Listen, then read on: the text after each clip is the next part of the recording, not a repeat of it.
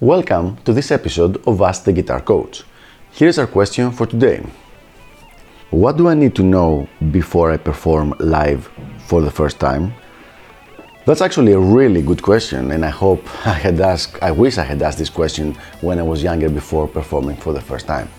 There is actually a series of things that you should have in mind and uh, keep them like a checklist in, in a piece of paper and check them out that everything is is being done before you play live for the first time.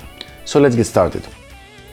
First of all, make sure that your actual playing uh, skill when you're at home, like in your bedroom practicing or anything, is at least 30% higher than the skill you need to have on stage.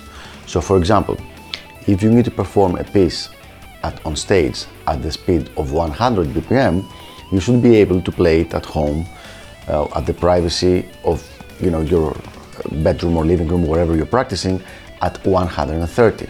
So you need this 30% buffer to make sure that uh, it's going to compensate for any kind of nervousness, uh, stress, uh, the jitters, anything that might happen that night.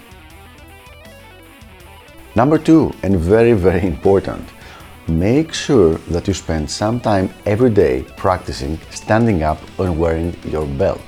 If you only practice sitting down with the guitar on your lap, as I'm doing right now, when you're going to be playing standing up and with the belt, the guitar is going to be on a different position. And that's going to make it very difficult to play the same things since the position of the hand is going to be different. So, as the time of the performance grows closer, make sure you spend more and more time every day practicing standing up. And let's move on to the next one. This third piece of advice is very, very simple.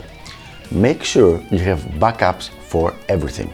That means a backup guitar, backup strings because they might break, backup batteries. So everything like backup uh, cables, everything might break down and for some weird reason they tend to actually break down during live performances.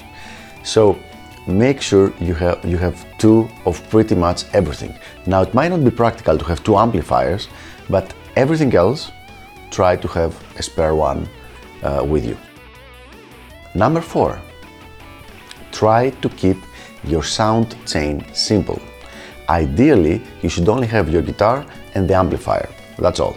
This is going to help you very much do any kind of global parameter corrections on the fly, while if you have a series of pedals or a pedal board, it might be significantly more difficult to do so.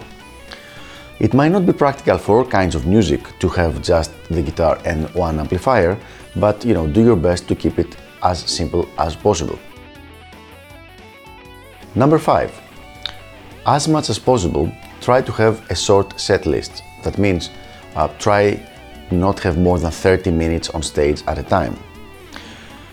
Being on stage is much more difficult, much more draining than it is practicing just with the band uh, at the studio or playing at home. So you need to make sure that you're going to be able to do it if you get tired and if you don't have enough endurance and stamina in your hands. The easiest way to do it is to to make sure you have a short set and then as you get more and more experience playing live, you can make it longer and longer. So try to aim for 20 to 30 minutes. Finally, accept the fact that you will be stressed on stage, that it is something that's acceptable, it's something that's very, very usual, and it's all right.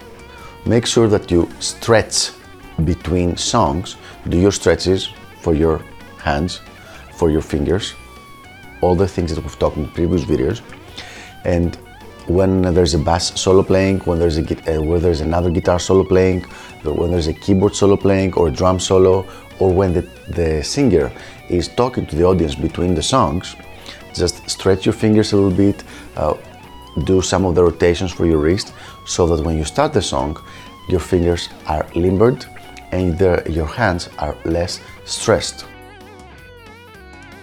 So there you have it. Six very specific pieces of advice on what to do before you play live for the first time. I hope this was helpful. and I will see you on the next episode of Ask the Guitar Coach.